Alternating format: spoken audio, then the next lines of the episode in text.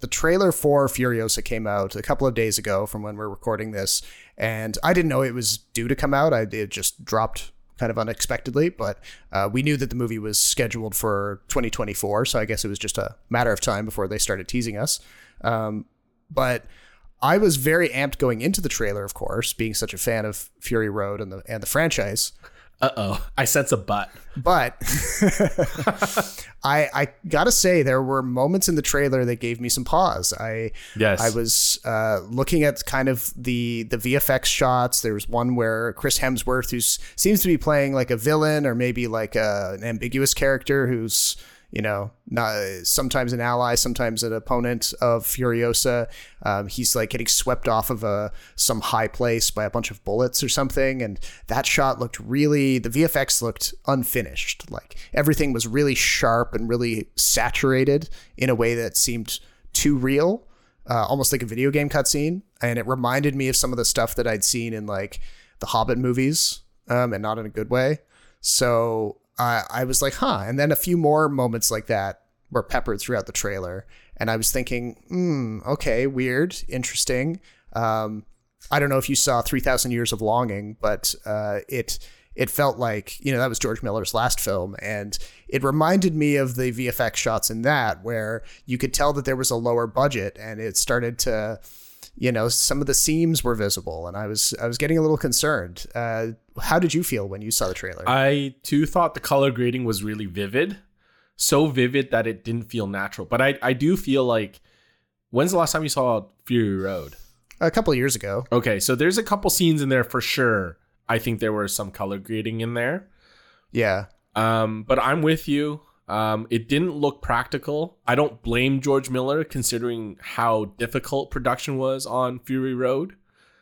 So I imagine he wanted to avoid the headache. Um, VFX obviously saves a lot of money and time, but I'm with you. It looks a little too artificial in certain points. It looks like a lot of it was green screen. It looks like they plopped Thor into this world and just made him a little more demented. Yes I, I hate the fact that Chris Hemsworth wearing a red cape in this because it reminds me too much of Thor.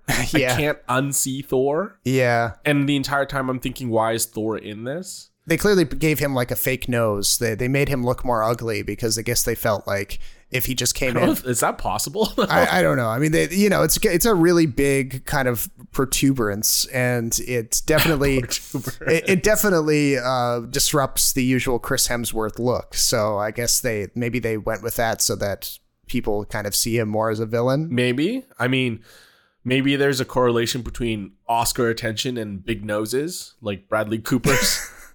yeah, like with Maestro. yeah, Yeah, exactly. And I don't know. I really liked uh, the Mad Max character in Fury Road. Yeah, even though I thought he was very different from Mel Gibson.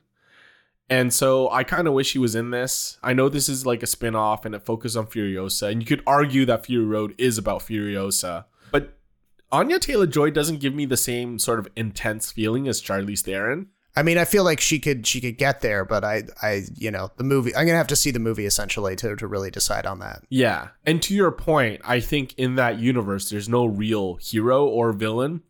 Everyone's kind of like an anti hero, except maybe Immortan Joe. Yeah, he's a straight up villain. who's yeah. clearly yeah who's clearly evil um, but i do think there's gonna be some switching sides switching allegiances a love triangle Maybe, yeah, yeah. yeah with like immortan joe and thor vying for furiosa's attention somehow Possibly, yeah.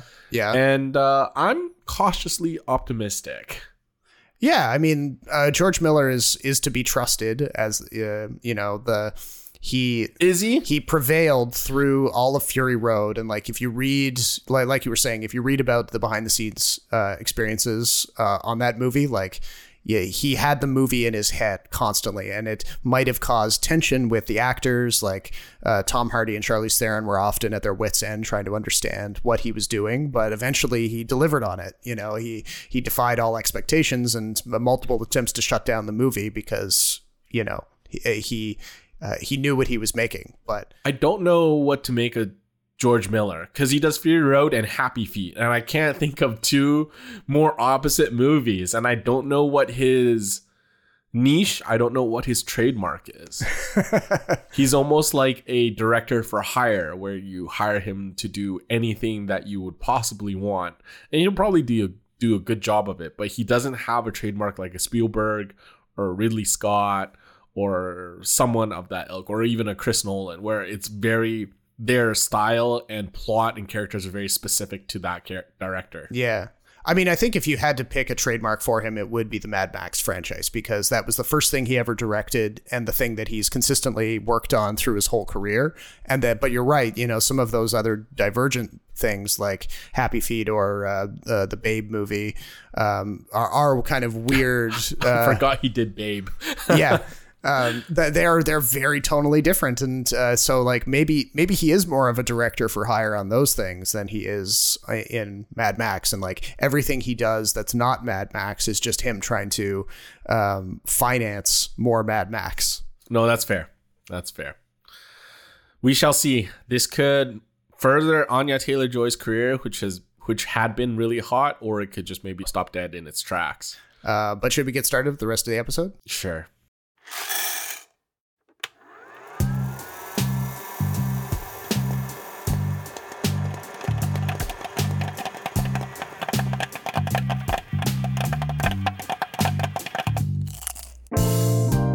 Welcome to the Extra Buttery Podcast.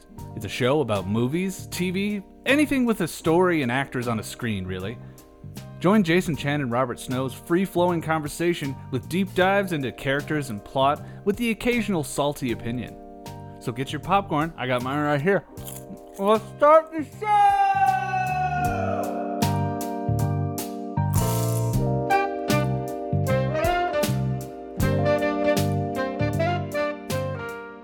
Welcome back to the Extra Buttery Podcast, episode 121. My name is Robert Snow in Toronto, and I'm joined by Jason Chen in Vancouver. Hello, hello. I was waiting for you to say something. A little delayed. Yeah. I mean, sorry, not on my A game right now, but it'll get better. I trust It's. Sunday morning right now in uh, in Vancouver, so Jason's still waking up. I, d- I did have a late night. But uh, this time on the episode, we're going to be talking about Killers of the Flower Moon, the latest from Martin Scorsese, as well as Ridley Scott's Napoleon, Alexander Payne's The Holdovers, The Marvels, and The Killer. A lot of stuff. A lot of stuff. Five movies. We're doing, as usual, we're doing some catch up over the past couple of months worth of movie watching, but uh, stick with us. You know, there's there's a lot to get through. Please listen to our show, please.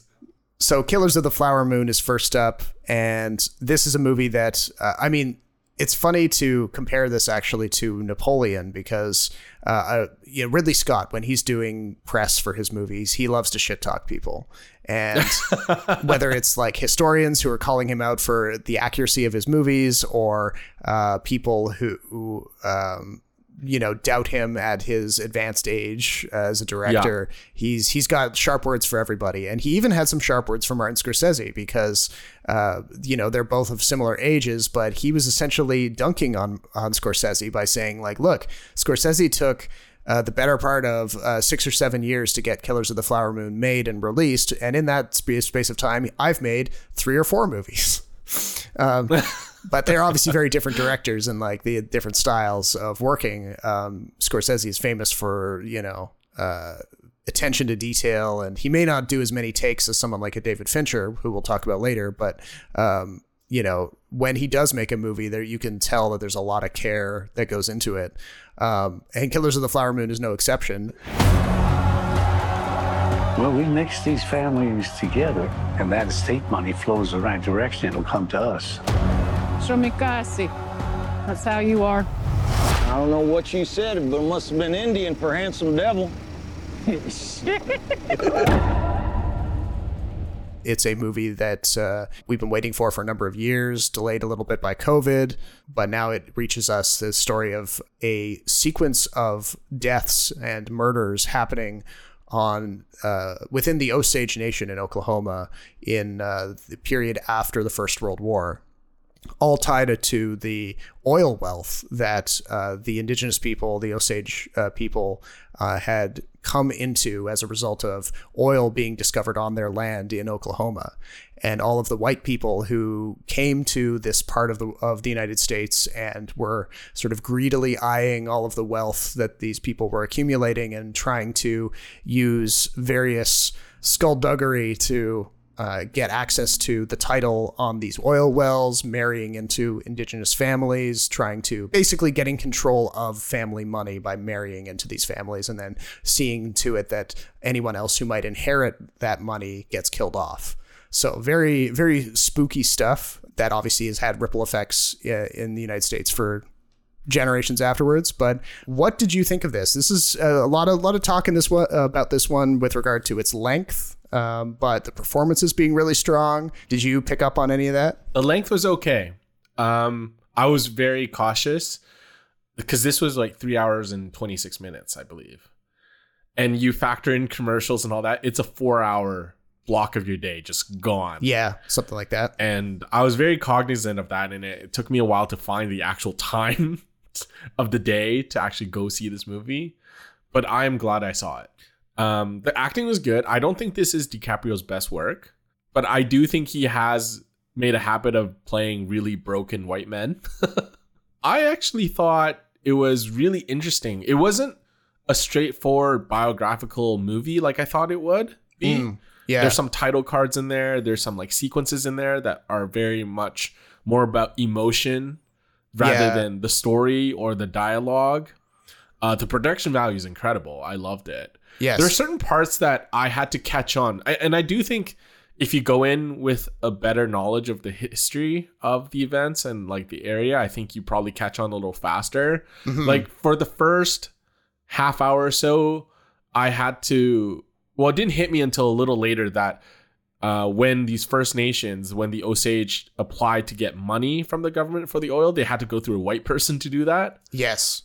Yeah. They were like some of them were uh, declared incompetent by uh, by the uh, the government, and so they had to basically go into an office and say, "I am an incompetent." But I need money for this, that, and the other thing, and then it would be up to this white guy to determine whether their claim was uh, legit.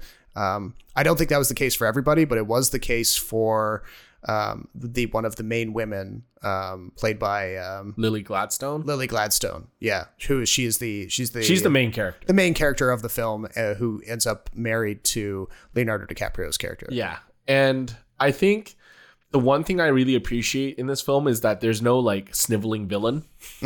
Yeah. You could have easily had those because some of the characters are actually caricatures. Yeah. Um, some of the hitmen they hire, and some of the hicks that they deal with, and some of the people who like mastermind this plot to kill all these First Nations families and steal their money and whatnot.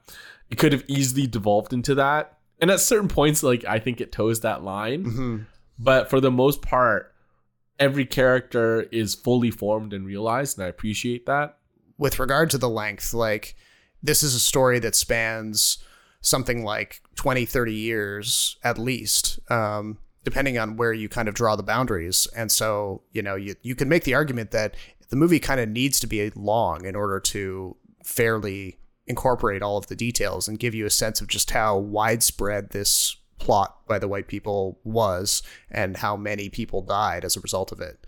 Um, because you have probably the most villainous character in the film, uh, played by Robert De Niro, this guy uh, King, who uh, you know he He's unscrupulous. no, yeah, no scruples at all. He'll, you know, he introduces himself. He's like, "Hey, call me king," and uh, you know, he he sees himself as this benevolent character who uh, claims to like the Osage, but the more time goes by, the more you realize, like, no, he really just sees the Osage as a source of, of money that he can exploit, that he can manipulate, um, while putting off the um, the auspices of being a benevolent community leader. Um, so he's very, very crafty, but and very self-assured. You know, he he doesn't think that the even when the FBI or the the the the nascent FBI, because this is very, much at the beginning of the existence of that that agency. Um, even when the FBI starts investigating, he doesn't. He's not scared at all. He thinks that he can weasel out of it without too much trouble. Um, so by the end of it, you are very much rooting to see, see him taken down a peg. Um, and then there's this final scene that uh, lays out what happens to all the characters in the the decades afterwards, and you you th- end up thinking, oh, geez, you know, a few of them got a uh, got uh, punished a little bit, but it didn't really uh, stick. So Well, I mean, typical history, right? Like people, those in power just get away with it for the most Yes. part, right? yeah, so it's not like there's a, a truly happy ending by any means. I did like that scene though. The way they ended it, how they basically turned into a radio play. Yeah, I thought Yeah. that was very clever. Um, there are a couple movies who did that as well. Do you remember The Warriors? Uh, it's that like cult film about street gangs from like oh, I, I never saw that one. Oh, okay. There's a woman who does a radio broadcast and she kind of narrates the film as it goes along. And it really reminded me of that. Maybe it's just the color red. Maybe it's just the I don't know, the aesthetic. I'm not sure. I was gonna say though, for for a movie that's three and a half hours, you don't really feel it. I've been in movies that felt longer. Yeah, it's kind of flat, but I do feel that you're always invested in it because there's always something interesting going on. It just really takes its time getting there, but you're never bored. Yeah. There's no highs or lows. There's no like big scene, big blow up scene or anything like that. Everything's just a bit of a slow burn. There there's a bit of a high and a low, but it never gets too high or too low. And uh but I am glad that when the movie finishes, um like I it was nice to get up and stretch my legs. Yeah. I mean, it didn't work for everybody because I, I vividly remember coming out of my screening of it and there was somebody who was uh, seated, you know, elsewhere in the theater who was talking to his friends and he was like, God, that was awful. So long. I can't believe it's one of the worst things I've ever seen, he said. Really, that's interesting. I had people clap. Yeah, yeah, exactly. So I mean, I think it's it's more divisive than uh, than you might expect from a Scorsese film, and um, and I guess for some people it just boils down to like they if their attention span is too short, or if uh, they're not kind of latching onto the um, the drama of this situation, they for them the the time is just like ticking by really slowly, and they just can't wait to be out of there. So, yeah, um, it's not a not a surefire winner for everyone. It reminded me of The Irishman. Very divisive, uh, long runtime. But when I was watching The Irishman, I never got bored. I had to take a break in between. Sure, but yeah. I was never bored. Yeah. And I mean, like Scorsese will uh, has been quizzed about this too, and he he says like, well, you know, people will happily sit down and binge four hours of TV on a Saturday night, so why can't they do this? And That's interesting he said that because the thing with TV is that every episode has a big climax or cliffhanger. yes, yeah, And that's what keeps you going because you want to know what happens next. yes, With the Osage County, the the Killers of Flower Moon, it's kind of you already kind of know what's gonna happen. You just don't know how it's gonna get there, yeah, and you also just wonder what happens to each of the characters. But as you said, none of them really suffer any real consequences, except for a few people. The humor was a little. It's it was nice to break up the tone a little bit, but it was also a little much sometimes yeah, like I said, sometimes the caricatures become a little too much. Like the, the dumb characters become too dumb. yeah. Like you, people have made fun of Leo's uh, performance in this to an extent because uh, he feels like he's kind of making this like fish face for a lot of the the He is, like he's kind of like his m- mouth is kind of pursed and he's like you know um he had this He's his brow is always furrowed. yeah and he like this look of like non-comprehension as uh the smarter villains kind of use him to get to the money that uh, lily gladstone's character has um Like I said, not his best work, in my opinion. I, don't know. I mean, it's it's up there for me. I, I would definitely place it in maybe like top five performances for him. But he's not playing the kind of character who jumps off the screen. He's it's a little bit more of a you know you, you compare it to like his role in uh, um, Once Upon a Time in Hollywood. Like that was a very obvious like lots of really really big moments in that where that that stick in your memory. Whereas this, he's kind of got to be he's got to be the the unsuspecting type, the the kind of guy who can lull Lily Gladstone's character into a uh, false sense of security because he doesn't seem like he's capable of the sort of um, crimes that he ends up perpetrating. I actually thought the best performer was De Niro. Yeah, he's really good. Yeah. A little return to form. He doesn't have to be mean anymore, but he definitely has a presence because he's playing a like uh, a version of a mob boss. Really, yeah. without the kind of trappings of like the Italian mafia, but yeah, like Yeah, uh, yeah, no silk suits. Correct. Yeah. Um, but I thought he was really good. Lily Gladstone was good. Um, I might have to watch it again just to see because I do find her a little too stoic sometimes. And as you said, Leo DiCaprio has that face, and it just it, it, it kind of rubs me the wrong way after three hours. It's kind of like, is is it like a twitch or is it a feature or is it like you're trying to overact a little? Yeah. bit? What did you think of when De Niro had to spank DiCaprio? I thought it was hilarious. Yeah. also a little that's one scene where i thought lo- was really off because i thought spanking was just a really childish way of punishing someone and and the implication was that de niro or king was part of this secret society or higher society that they never really delve into yeah. Well, they they have it staged at like what is it like a Masonic temple or something? yeah yeah yeah, Um. So I guess they and and from what i know that is true like i believe he was involved with the freemasons at some point no I don't know anything about the rituals that the Masons might have had back in the 1920s or whatever, but so Well, me neither, but I just thought the association was historically accurate. Oh, okay, yeah. But uh, I mean, maybe spanking was done as a as a way of punishing people back then in that group. But um, uh, yeah, all I know about it is that apparently the the cinematographer um, was surprised with how much gusto De Niro put into the spanking. So, but they Yeah, apparently he actually spanked DiCaprio. Yeah, but they put pads in Di- in DiCaprio's pants so that he didn't have to really take the full uh, brunt of it. I'm Um, not sure this is a top five DiCaprio performance because I think he was way, way better in Wolf of Wall Street. And I think he was way, way better in Blood Diamond. I see. I don't with Blood Diamond. I And I, and I, and also I think he was better in that The Rev- movie. oh, The Revenant, Tom yeah. Hardy. uh, The Revenant. see Blood Yeah. Diamond. And he's done some stuff earlier in his in his career that's also really quite good. Like when he was a boy, basically. But yeah, but see, for me, Blood Diamond doesn't rank very high because the South African accent gets on my nerves. Really? I've heard I've read that it's actually very good. Oh, okay. And maybe it's just that I just don't see him as being South African, so like I know he. Oh, really? I Like, he was can't pretty get. convincing. I can't Okay. get immersed in it, but whatever. Uh, it's been a long time since I saw that movie, so Okay. who A knows? Wolf of Wall Street, that's perfect for him. Oh yeah, yeah. That's that's career topping for sure. Um, so what are we thinking for Oscar chances for this one? Is it uh, because the last when was it? Screenplay for sure. Screenplay, um, Lily Costume Gladstone design. for actor, best actor.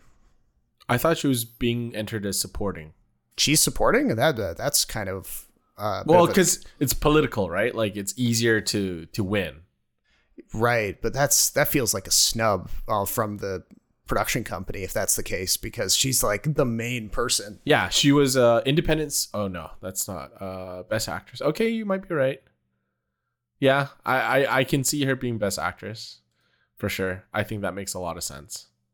Apparently, she was gonna quit acting. Yeah, she was gonna like uh, study for some like computer science or some other field, and then she got a call from or an email from Scorsese asking uh, asking her to audition. So DiCaprio for one of the acting categories and De Niro, De Niro as well.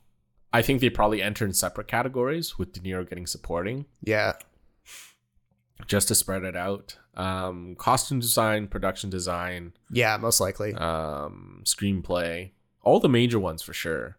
I think editing would be an interesting one, but editing's tough to te- say sometimes. But I do like how it's edited. Yeah, and uh, like more than a few critics pointed out that they, you know, like you were saying, they it's a bit different for Scorsese with the editing. Like It is, um, yeah. There's more moments of like subjectivity and spirituality. Yeah, There's a little more brevity. There, it- it's it's less um, straightforward than some of his previous biographical films. Mhm, yeah. So It doesn't always move linearly, and it does jump around from place to place and time Yeah. to time. But it's easy to catch yeah, on. which is uh, you know that when you put it up against something like Oppenheimer, which was also doing that, um, you will find your like that that'll be a pretty close race to watch, I think, because there will be people who really think that Oppenheimer mastered that sort of keeping everything straight in the flow of time, uh, whereas some people will really like uh, what uh, Killers did. So I think Oppenheimer was the stronger movie Mm. for me. yeah, I, I mean, I like the subject matter of Oppenheimer per Oh, really? on a personal Okay. level. So I'm more I'm more I'm more drawn to that. Um, but yeah, this is still like you know one of the best of the year, no question. Yeah, it's up there. I don't know if it's Scorsese's best work, but it's up there. But I do think I'm the opposite. I thought Killers of the Flower Moon, the subject subject material was more interesting to me. But I thought Oppenheimer was just better executed and more um I was it, most more emotionally invested in it. I thought it was the better dramatic piece. Well, uh, staying on the historical movie side of things, should we hear from you about Napoleon? Those in power only see me as a brute, unfit for higher office.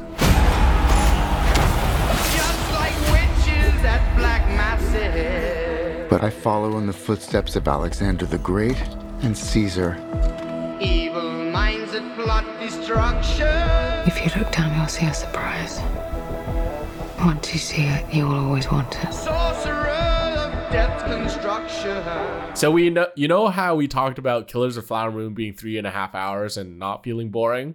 Yeah, Napoleon feels boring. and it's like an hour shorter. I know, and it felt like it was three hours. There were there was a good five or ten minute stretch where I really wandered off and dozed, dozed off, and this was a very uneven movie for me. Oh, I, I think it does kind of show Ridley Scott's age, and I do also think that it shows that Ridley Scott is focused on other things. So if you look at Scorsese's movies, they're like the attention to detail, the accuracy, it's all it's all very much there. And I know Ridley Scott was you know criticized for historical inaccuracy, and I have to defend him here a little bit because I don't think you go to see a, a historical movie for accuracy. no, no. Like go read a textbook, man. Exactly, the yeah. movies should not be the basis of your education unless you're critiquing film. Like there's a scene in the trailer for this that a lot of people were latching onto where Napoleon is shown firing cannons at one of the great pyramids in Egypt. And Yeah. and people were like some historians were like, "Well, we don't have any proof that he ever did anything like that. All we know is that he conquered Egypt." And like Ridley Scott's uh, point of view is like, "Well, you don't know that he didn't do that. So I can put it in my movie and, you know, whatever. Just Uh, I'll, I'll say right off the bat that I, I don't think I particularly enjoyed this movie. It was fine. And this is coming from a big Ridley Scott guy. Oh yeah, you're well he's one of your all-timers, but yeah, he's one of my all time. So you can see the Ridley Scott in it. Like the action scenes are incredible. Mm-hmm. The camera work is really good. The the dramatic stuff is really dramatic. But it comes in spurts. It comes few and far between. It moves very chronologically. But the way he deals with time is a lot less sophisticated than what Scorsese did with Killers of the Flower Moon. And it ends up being being boring right. Part of the big appeal of Napoleon is that we we know he's insecure. We know he's also a tactical genius, but we never really understood what drove him. And that was the one big thing missing from this film. We saw Napoleon's greatest hits. We saw him do all the battles uh, from his first win at the uh, garrison to his final one at Waterloo to him coming back from exile and then after and onwards. And so there's a few major set pieces that are really good, but it moves so choppily and it moves so incoherently in the sense that we don't ever understand what drives Napoleon, what he's thinking at the time. I don't think Joaquin Phoenix really understood either. So during production, one of the stories was that Joaquin Phoenix would go to Ridley Scott and be like, I don't know how to act this. I don't know what's going on. And Ridley Scott would rewrite the whole thing or they do the whole thing together. I remember talking about that with you, and I was like, "Wow, that's kind of cool." Like they must have, yeah, they must have really had a, a moment of inspiration or something. And I think Joaquin Phoenix was onto something. You never find out what drives Napoleon. And I think that's what Joaquin Phoenix uh, struggled with is that he didn't know how to portray this character's arc. He doesn't really change. The, his amount the amount of power he wields changes, but what about his character changes? And that's the same with Vanessa Kirby. I thought she was really overrated in this movie. She didn't have a lot to work with to begin with, but I never understood what the appeal was with Josephine. Uh, there are a couple lines in there that are just so awkward and out of place and funny. You're supposed to revere Napoleon, but you almost come away just laughing at him. And apparently Ridley Scott was questioned about that, and he said it's okay to laugh at Napoleon. Like some of those more comedic moments are intentional. Right. But why is the rest of the film so serious? Hmm. I don't understand that. Like, if you look at Gladiator, which I think is like peak, one of peak Ridley Scott films, Sure, yeah. it is very, very consistent. The character arc is very understandable. Yeah. There are funny parts, but it doesn't overtake the film. And it, it and it's him joking around with his buddies. There's scenes in here where him and Josephine are talking to each other, having a dialogue, and it's supposed to be a revealing conversation about their personalities and their motivations. right. And it just he ends up basically pulling off one-liners and and without knowing it, you're laughing at him instead of with him Right. and and it just cheapens the whole thing. So, I mean, what does Joaquin Phoenix do a good job of acting? Yeah, he is. He's a really good actor. Does it really sh- showcase his his range and his acting chops? I don't think so. Definitely not with Vanessa Kirby. And there's too many characters just kind of like popping in and out. Uh, there's a lot of political stuff going on that he just kind of assumes you understand. Like he'll just toss you something and then you're supposed to kind of understand it. But it doesn't breathe because it covers so much ground and it moves so fast sometimes. It's not like Kills of Flower Moon where like you get the time to breathe and understand what is going on. Yeah. But but the action sequences are great. The the, the scene in the trailer where you see where they, he shoots cannonballs into the ice, that scene is great. I mean, it, it visually looks stunning. That was one thing that I was like, actually excited to see. So, you know, I'm still going to watch it because I, you know, I, I do love it when he does historical action and, Yeah. um, you know, the, It is a lot more gory than I thought. But I mean, I should have expected it. It's Ridley Scott. yeah, we saw dismemberment in Gal- Gladiator. of course. so- Yeah. But he is getting old. I, I do think he's a bit of a scattermind. Do you think it suffered at all from like, you know, like we were talking about in the, uh, in the beginning, the, um, the way that he is moves so quickly and is working on so many projects concurrently, you know, the, he hasn't, he probably has only wrapped shooting one movie when he's already launching into production on another and uh, you know he he's able to put out sometimes two movies a year at that pace I, I do think he's more of a big picture guy. He's he, he's kind of like this is the theme I want. This is the way I want to shoot it, and we're gonna do it. And he's old school, right? He's not. Yeah. I, I wouldn't call him a, an, an auteur, not in the same level as Scorsese. Mm, no no no yeah that's true I think Scorsese for him it really is about the art. I think his deta- attention detail is better, and I also think he showcases that detail a lot better because he allows things to breathe. Ridley Scott, the attention detail is is there, but he doesn't let you linger.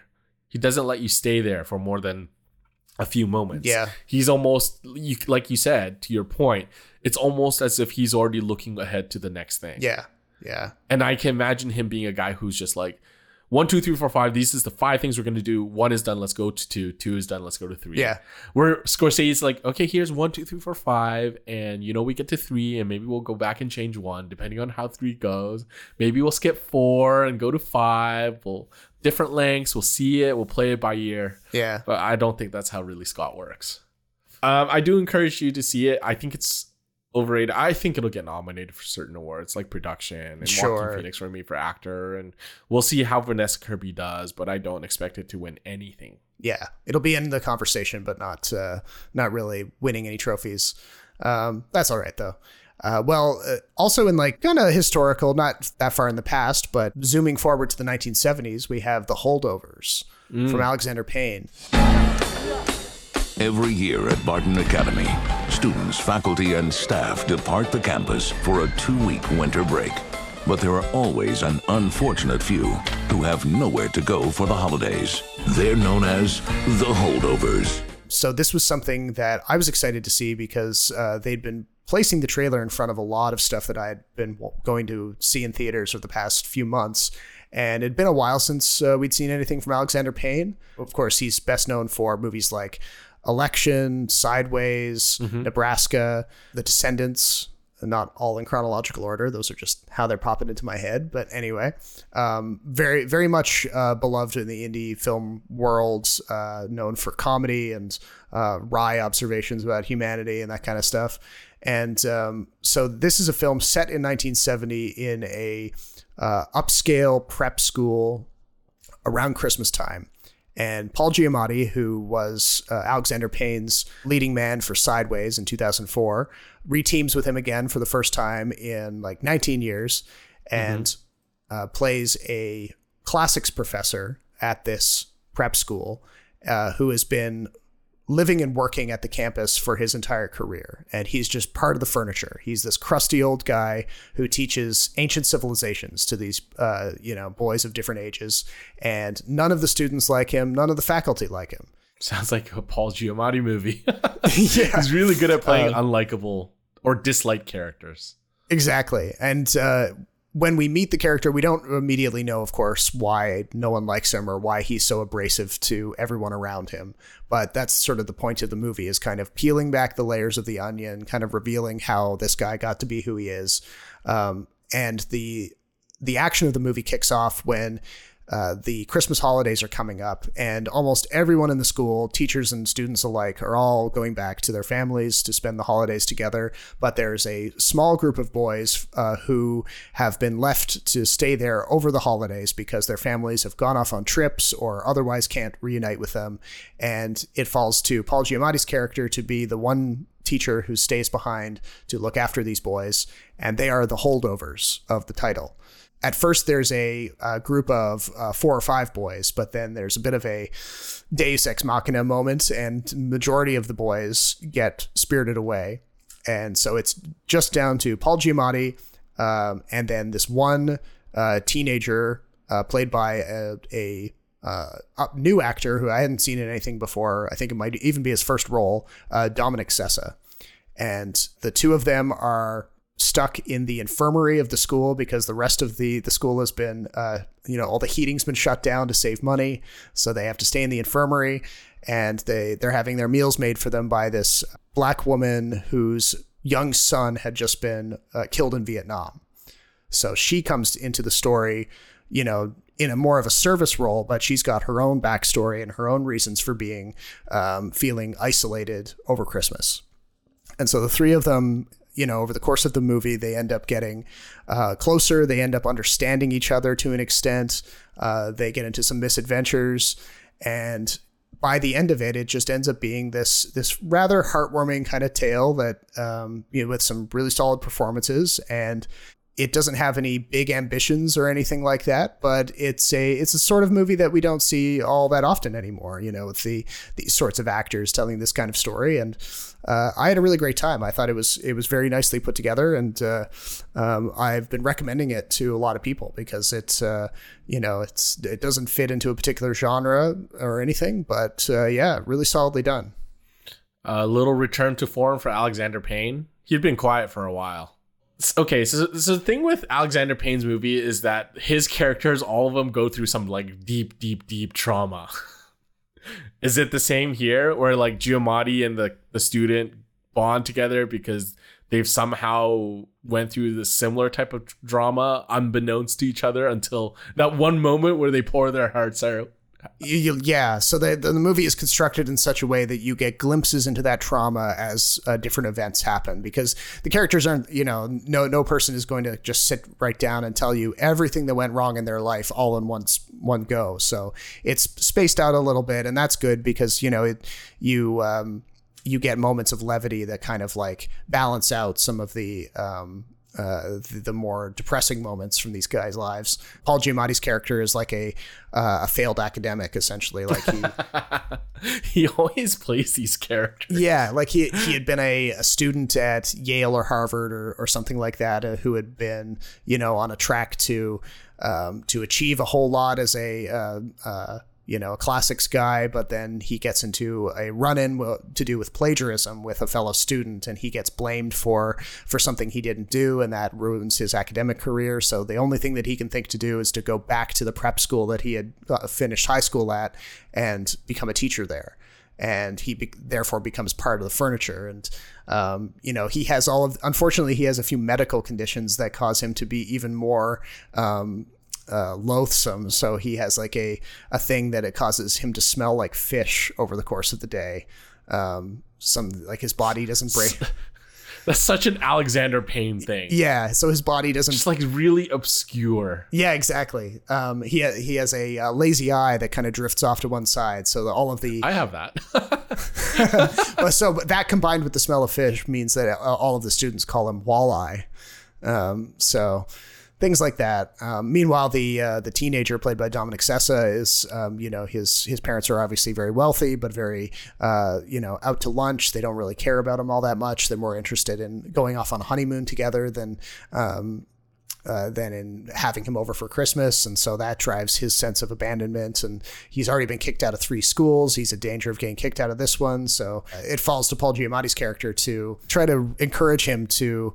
Uh, clean up his act a little bit and um, take things seriously and not uh, not just assume that he's trash. So Classic Paul Giamatti character where you think he's a dick, but he's really not. Yeah, yeah. The the, the kind of peel, like I said, peeling back the layers, kind of finding the the warm heart in the middle of it.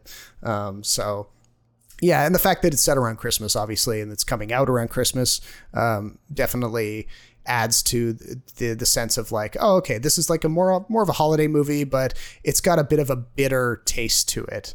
Um, which makes it so that it doesn't feel too uh, too saccharine. So Oh, okay. So it doesn't have a happy ending. It usually it does. Okay, it yeah, because usually like films have an ending where like it works out for everyone somehow, or like people come to terms with what they are and what happened. I would say it's the latter. So it's not, um, you know, it's not a bad, it's not a sad ending, but it's also not overwhelmingly happy. There's there are consequences for certain things, and um, you know, sacrifices are made, et cetera, et cetera. Okay, okay. So fairly typical Alexander Payne movie, but he's he executes it well. Exactly. If you like Alexander Payne's movies, you'll you'll definitely be at home with Holdovers. The Holdovers feels like a movie that was straight from like ni- a, a really good '90s cable TV movie. Does that jive? I guess so. Yeah. I mean, in the sense that it's a you know it's a small scale drama made for adults kind of thing. So yeah. Yeah, I- this is the type of movie that I feel like doesn't do well in theaters, like financially, uh, but No. but really great on like a streaming service as a straight to TV kind of movie.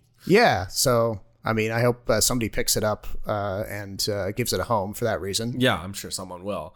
Um, but we ask, we also have this sense that straight to TV movies are bad, but that's not the case, right? That's not the case anymore. No, I mean, as long as everyone gets paid, then uh, Well, sure. as long as it's well done, right? So so that that does it for like more history related stuff uh, on this episode. But now we're going to move into more genre type fare. Uh, so I was talking to somebody last night who described the Marvels as the worst movie he'd ever seen, and. I mean, I didn't want I didn't want to get into a whole debate because I uh, uh, it's just hyperbole. there's loads of movies out there that are the worst ever made, like you know the likes of Tommy Wiseau and Neil Breen, et cetera, et cetera. But um, but the Marvels is probably the worst Marvel movie of all time, uh, if you believe the headlines right now. Are you in that camp, or are you a little bit more forgiving of it? It is definitely not the worst movie I've ever seen. Um, I think that's hyperbole. It is also just not very good. Actually, no, it's just not not very good. It's not good. What are you prepared to do? I'm invincible. Your powers only make me stronger. So you can't be matched. Can't be controlled. I walked in this movie because it's less than two hours of runtime, and I figured finally, like a short, to the point superhero movie Mm. where you know I don't have to spend a lot of time thinking. Yeah, Unlike you know Napoleon, I walked out of the Marvels wishing it was longer. Mm. I understand why Marvel needs to have two and a half hour runtimes because there's a lot of backstory. And I have to say, for half the movie, I had no idea what was going on because I didn't necessarily finish the TV shows Mhm. or like follow the, all like the extracurricular stuff that they had going on. right. I think tonally it's a mess. I think the characters are very uninteresting un- unless they're together. The script is just isn't very good, and the conflict isn't interesting. Um, what what the characters need to do to accomplish their goal wasn't always very clear to start with. And then it's it's too bad because I do think the casting is, is good. So like between the three leads, Teyonah Parris, Brie Larson, Mhm. Iman Vellani. I think they're all good, and I think the chemistry is there. A little too much visual effects for my liking. Uh, things move too much. It doesn't breathe. Like at- from some point, there's at one point they're stuck in space, and then they they at another point they're trying to evacuate a whole planet, and then at another point they're at a planet where the only way to communicate is through song and dance, which is what you see in the trailers. I heard about that. Um, Yeah. There's some sort of inside joke about Captain Marvel being married, which I thought was really dumb and stupid. oh, okay. Uh, they explained, they tried to explain a lot of things that went on during the blip, like why wasn't Captain Marvel in this and that, and what happened to this character, and, and right. Uh, I mean, unless you watch Captain Marvel and Miss Marvel, the shows right before, I find it really hard to follow. There's supposed to be a big emotional reunion between Teyonah Parris's character and Brie Larson. It doesn't hit the right notes. Um, there's a lack of weight in that scene and in that build up. And I think it's really unfortunate because I know Brie Larson gets a lot of internet hate, Mhm. and I don't think it's her fault at all No.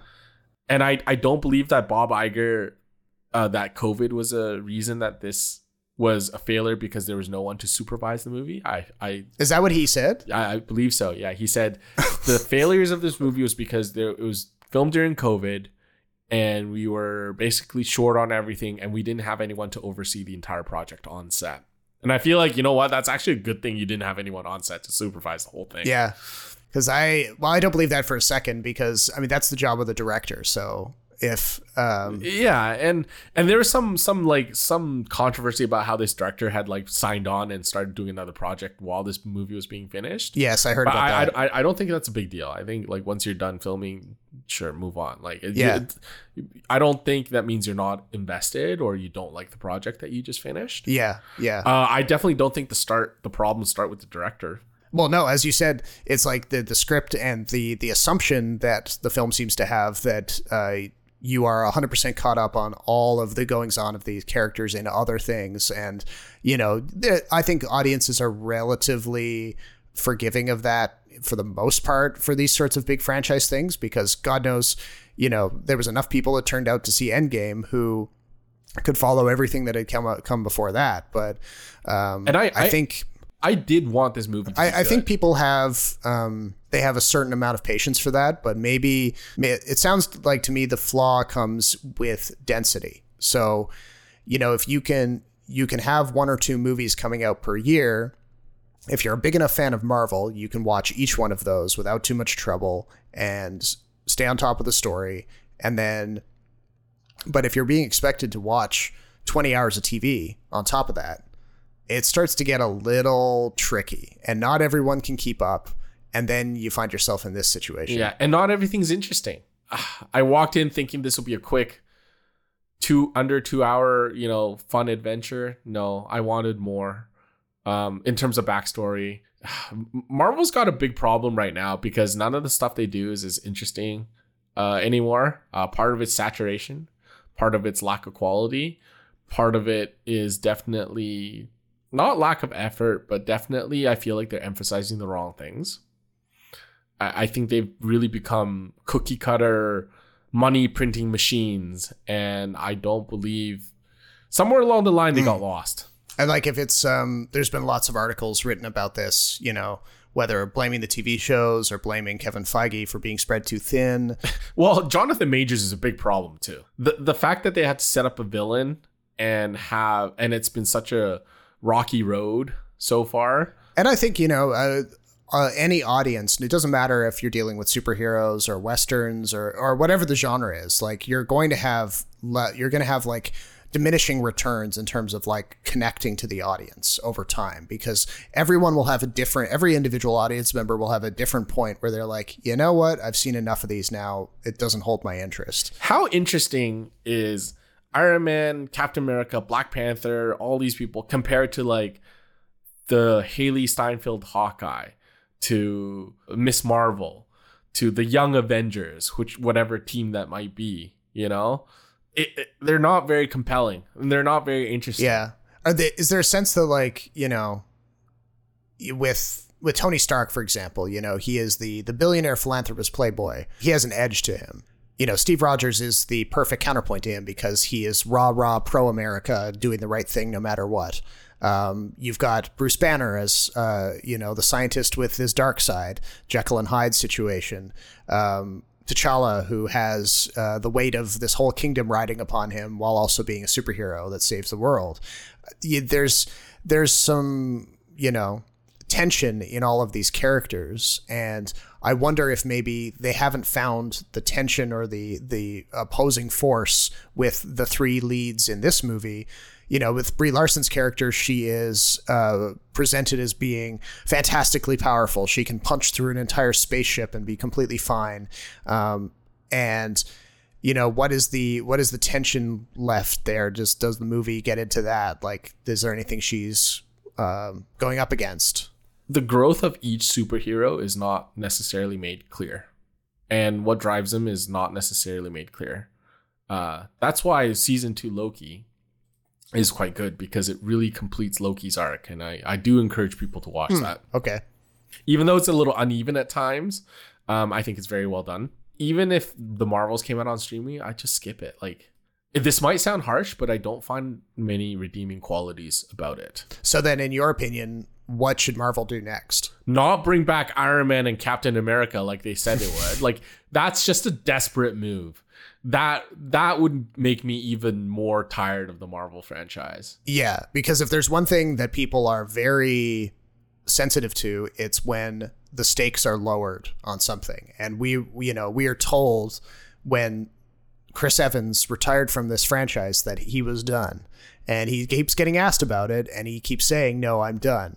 And Robert Downey Jr. has said, "I'm done." And but maybe he might return or I don't Well, know. maybe for And the then- money. then, like, for the money, you know, he's you know, he's a little bit uh, just like the character he plays in the movie, you know, there's a sense of like, you know, the wheels can be greased a little bit with enough uh, enough motivation. But so he can make Doctor Dolittle too.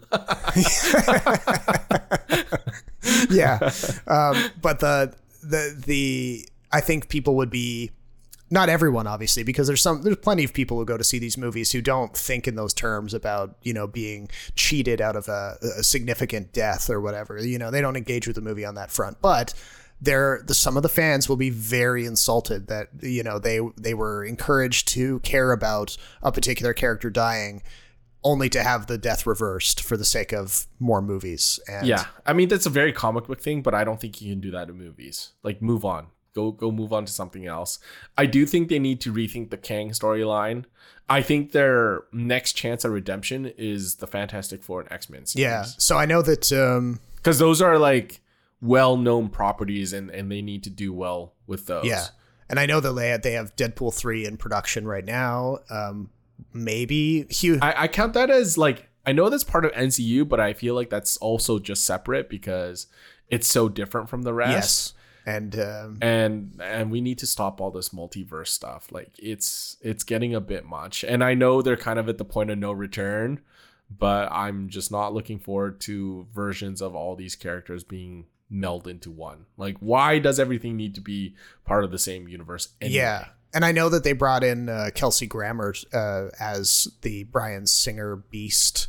Um, oh as i they- completely forgot about as the that okay cameo. So like, you know, they're obviously they're making a gesture towards, you know, incorporating that era of the X-Men into this continuity. Obviously it's like a different dimension or whatever, but um so they're you know, they're obviously saying like Fantastic 4 is we're working on that. We're trying to come up with the right way of doing it. But the question is do, do those characters cross over with the Marvel characters that we know, or is it an entirely different, as you say, fraction of the uh, the multiverse? So Kelsey Grammer's makeup in X Men Three when he was playing the Beast, really good. I thought it was really well done. I thought that was a really good casting. He looks computer generated in this cameo, Okay. Uh, but I do think it's one of the better end credit scenes. Oh. like as a tease, I think it's way better than whatever we've had before because it confirms that the X Men are coming back, and um, I just wonder where they go with it because I, I, I mean, on a personal level, I really love the X Men. So Right. Yeah. And the, you know, obviously they had Patrick Stewart return in a different dimension.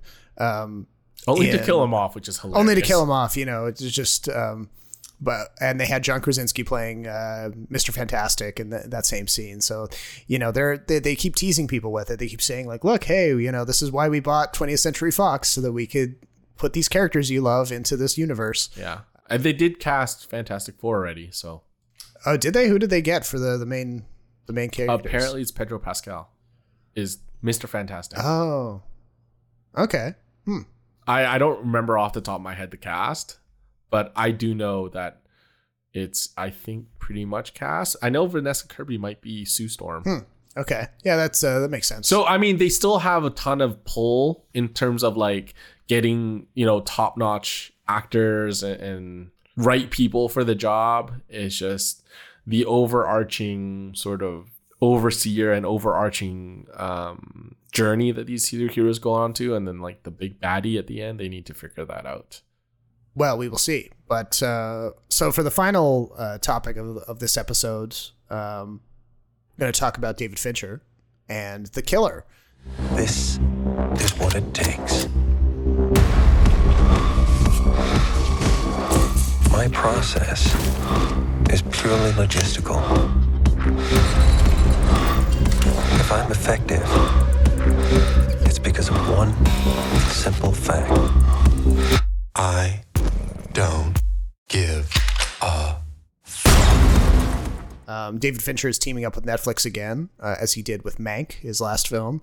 And, you know, David Fincher, actually, David Fincher's relationship with Netflix precedes even that because he was the one who brought House of Cards to Netflix and kind of uh, kickstarted Netflix into the company that it is today. So, um, yeah, the, the long relationship there.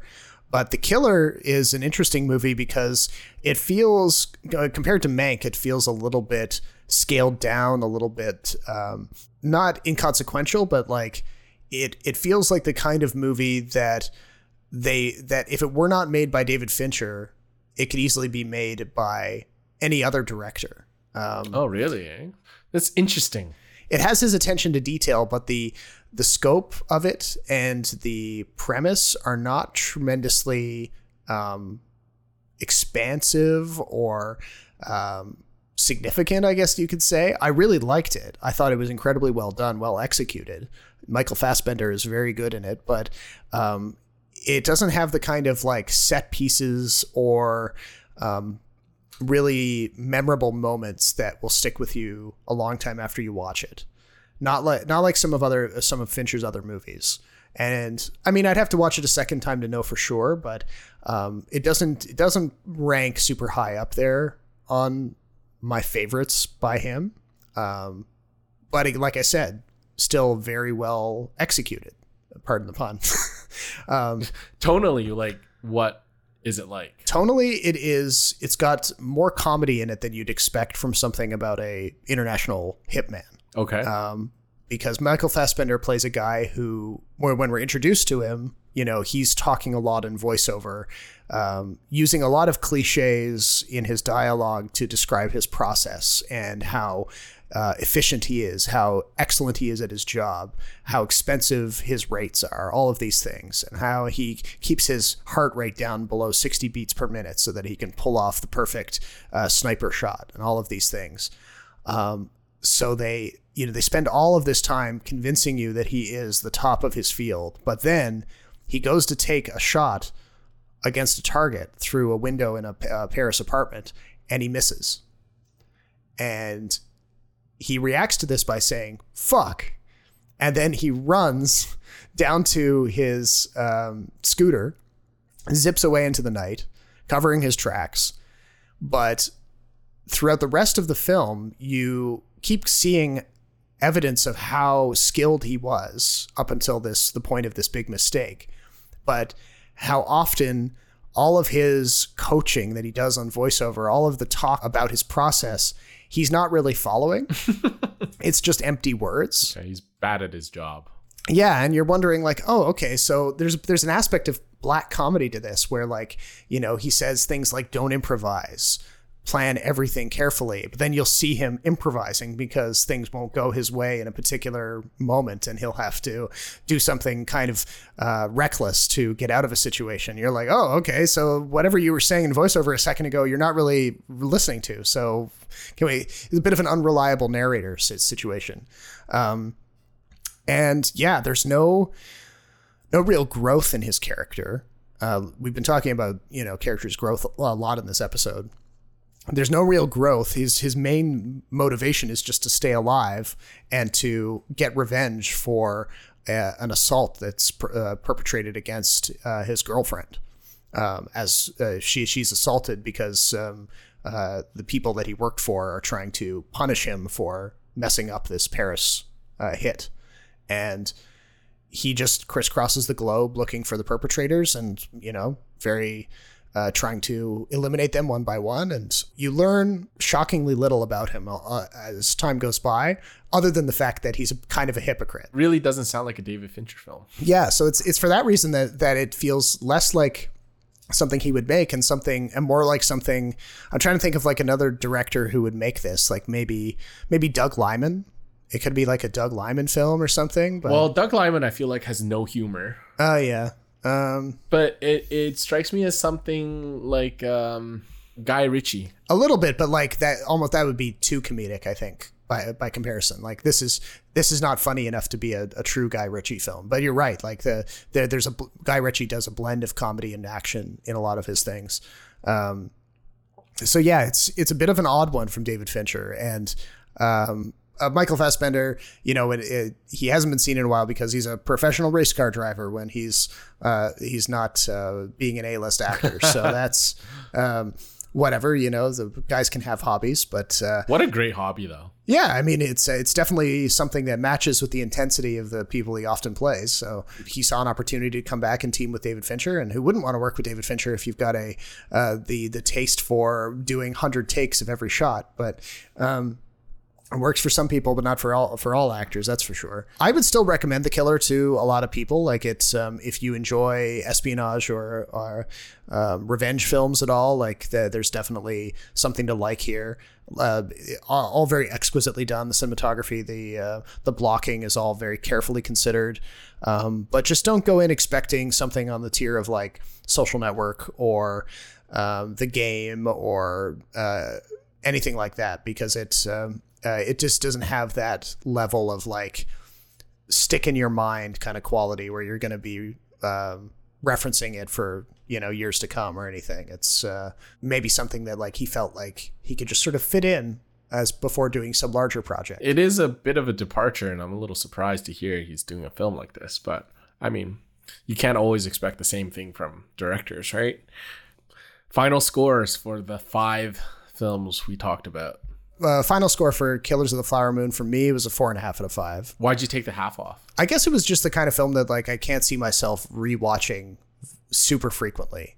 You know, like something yeah, it's three hours. It's like the Irishman. I I, I haven't rewatched it since. Yeah, like you know something like Oppenheimer. Like we were saying, like Oppenheimer is something where the um, the subject matter is uh, super um, interesting to me personally. So I've already seen the Oppenheimer twice, but I've only seen Killers of the Flower Moon once. So for that reason, I can't I can't go like you know it's an all timer for me, like full five out of five, but very very good. You know, like we said, one of the best of the year.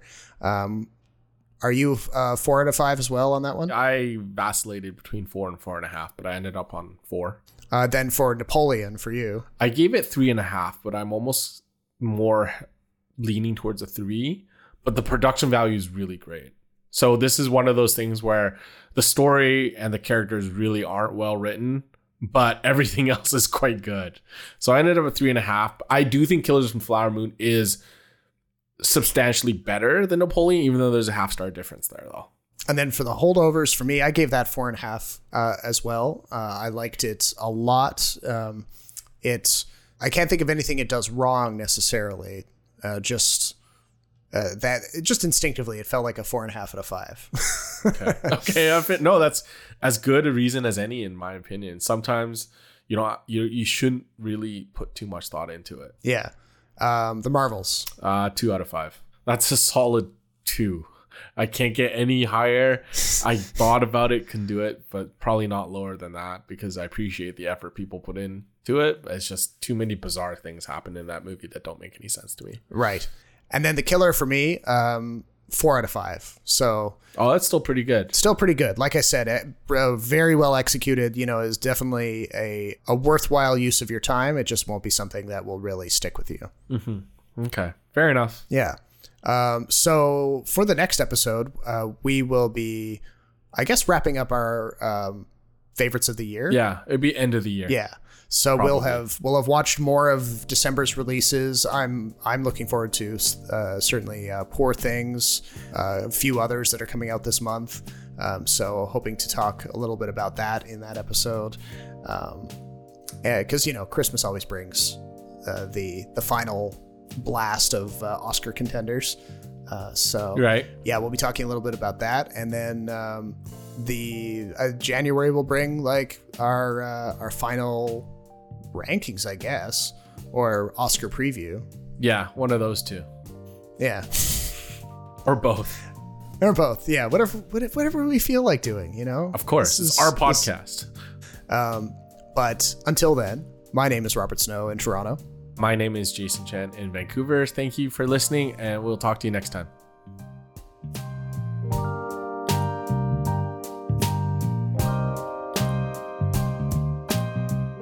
The Extra Buttery podcast is written, recorded, and produced by Jason Chen and Robert Snow. Thank you for listening, and don't forget to rate and subscribe on the podcast platform of your choice. And remember, popcorn is always better with extra butter.